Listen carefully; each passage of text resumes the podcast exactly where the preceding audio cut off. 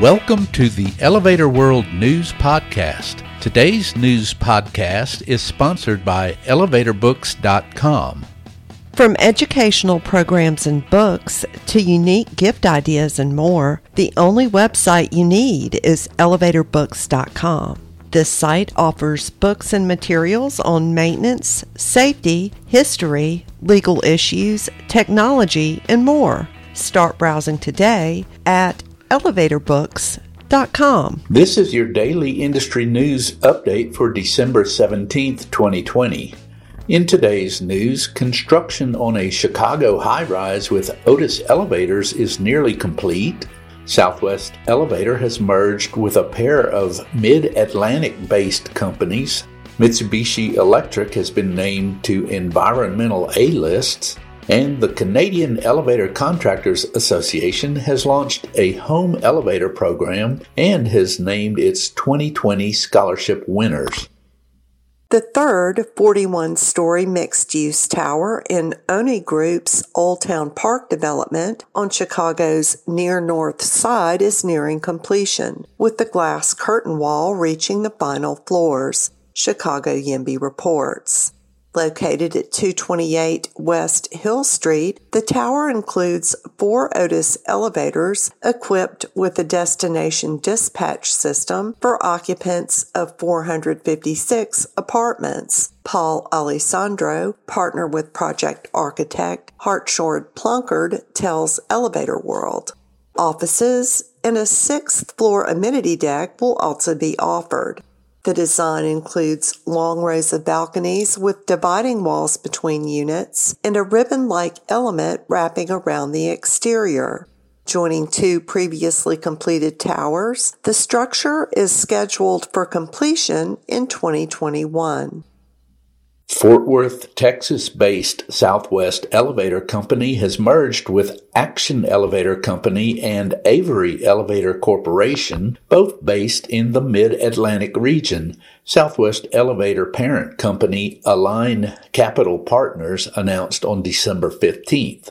Family-owned and operated since twenty twelve, Action provides elevator modernization, maintenance, repair, and new construction to property owners and managers in the Baltimore and Washington, D C metropolitan areas and in the Delmarva Peninsula. Avery Elevator, headquartered in Washington, D C, has provided maintenance and repair locally since nineteen eighty. Action, into which Avery was folded, will continue to operate under the Action Elevator name. The deal was facilitated by Maven Group of Naples, Florida. Mitsubishi Electric has been named to two of the twenty twenty A-lists produced by international environmental nonprofit C D P, the company announced on December ninth. Recognized for its sustainability efforts in climate change and water activities, the Tokyo-based company said the listings reflect efforts enumerated in its Environmental Vision twenty twenty-one policy, which emphasizes a low-carbon, recycling-based society that respects biodiversity. Mitsubishi Electric has previously announced ambitious greenhouse gas reduction goals by twenty thirty, energy savings at its manufacturing sites, and water management and related efforts. Other elevator companies that have made one or more of the C D P A-lists have been Kone and ThyssenKrupp Elevator. SICA, the Canadian Elevator Contractors Association, recently launched a private residence elevator program aimed at self-regulating. Without an A H J to enforce code requirements for private residence elevators, SICA's Private Residence Division wrote a standard that includes requirements for contractors, mechanics, and homeowners. It covers the application and adoption of safety codes, installation, permitting, acceptance tests, and continuing education for elevator mechanics. Full details can be found at the standalone SECA private residence website.